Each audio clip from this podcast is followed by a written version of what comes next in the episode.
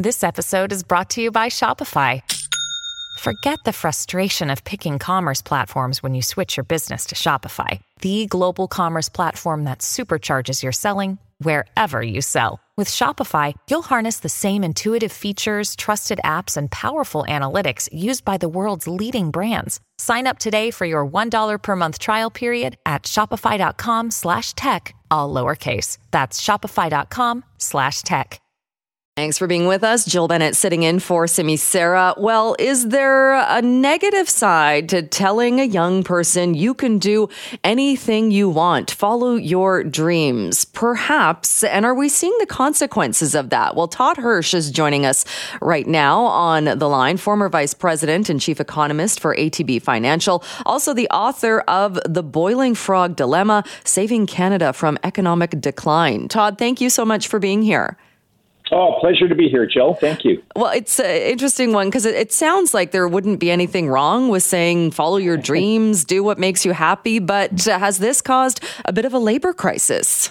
Well, I can't help but think so. And, you know, I want to make it clear I'm all about telling kids to, you know, follow their dreams, but it has to be balanced with the sense of you might not be Beyonce, you might not be an NHL hockey star and I think sometimes, maybe in the last 30, 40 years, we've maybe erred too much on the side of encouraging kids to believe that they can do and be anything they want. And in fact, it just isn't true. And, you know, in some ways, these young people are the victims of being told that because then when they're being presented with real life choices and real opportunities that don't seem to match their dreams, you know, and then we wonder sometimes why are we having a hard time filling, uh, especially skilled or uh, labor positions, uh, skilled trade positions. You know, nobody dreams of growing up to be an electrician, and that's why we're having a hard time. And so, is it kind of losing that balance as well? And and with new, uh, relatively new jobs, uh, you could be a, a, social influencer. You only have to work a few hours a week, kind of uh, filling those or pushing those types of dreams. Well, that's exactly it. And there was an interesting study that done uh, several years ago, and this was actually in the United Kingdom, but I'm sure Canada would be the same. It was a survey of children from the 1950s versus the early 2000s. In the 1950s, children wanted to be things like doctors and nurses and astronauts and you know a lot of those things were sort of police policemen and policewomen these things were around public service in the 2000s it's things like uh, sports celebrity, uh, music celebrity, and uh, today would be social media influencer. Uh, things that are completely unattached to social services or serving the public.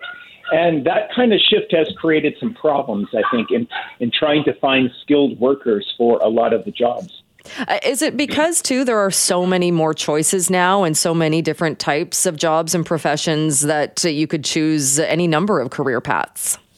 Well, that is part of it, but um, I think what we uh, the bigger problem is because of social media, because of our sort of obsession with celebrity culture, we've created this idea that being, you know, Canadian Idol or American Idol is a career choice, and it really isn't.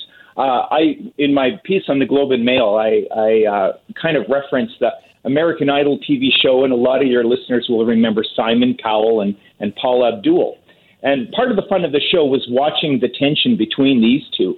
And Paula would say something like, you know, you're amazing, never stop dreaming, shoot for the stars. And then Simon would say, well, you're probably amazing at some things, but you can't sing. You've embarrassed yourself. And, you know, he could have been a little kinder for sure, but at least he was truthful. So it always comes back for me that balance to encouraging young people to you know, believe in themselves, that they can achieve amazing things, but also the realism that what am I here on this earth for? Is it to be Beyonce? Is my passion singing? Can I find a way to live my passion but still follow opportunities? Right. And is it is it become also that it's not uh, or parents or caregivers aren't uh, giving kids the the truth about sure, follow your dreams, be the next Beyonce, but maybe have a backup career just in case. Yeah, the only problem with that is it makes it sound like, you know, the backup career, they failed at what they were trying to do. And I don't think it's, you know, if, if someone ends up being maybe a music teacher, that's not a failed option. In fact, music teacher is a wonderful, uh, fulfilling uh, uh, option. And I just worry that, you know, this plan B idea, I get what you mean, but the plan B makes it sound like if you fail, this is what you fall back on because you're a failure. And I think that's the wrong way of approaching it. I don't think anyone who's a music teacher or an HVAC installer should think of themselves as a failure because these people are actually contributing to the world. They're actually contributing to other people's lives in a way that maybe Beyonce can't.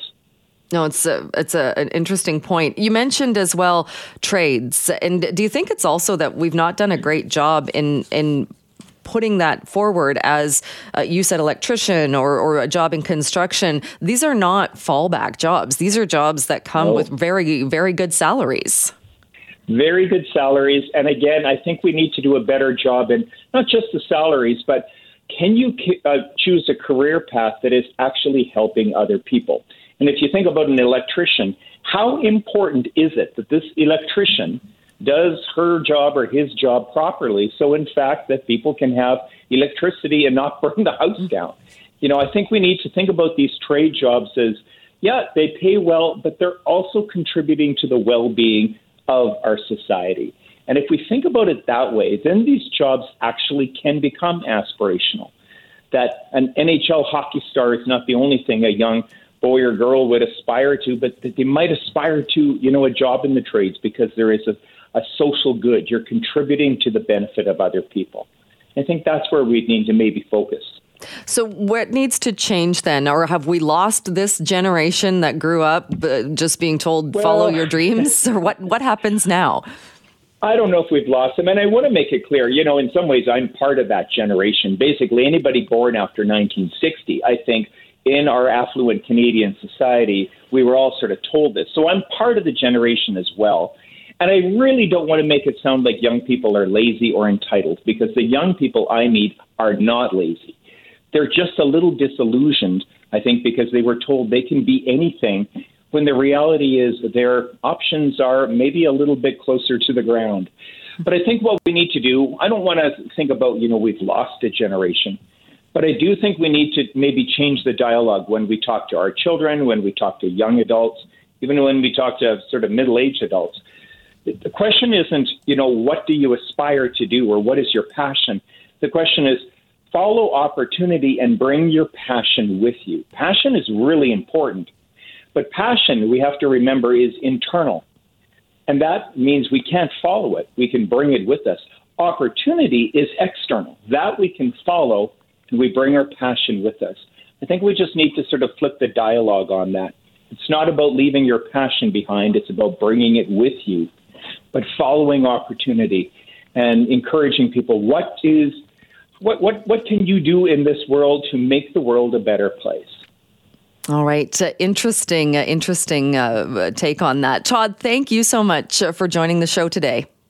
Thanks, Jill. It's been a pleasure.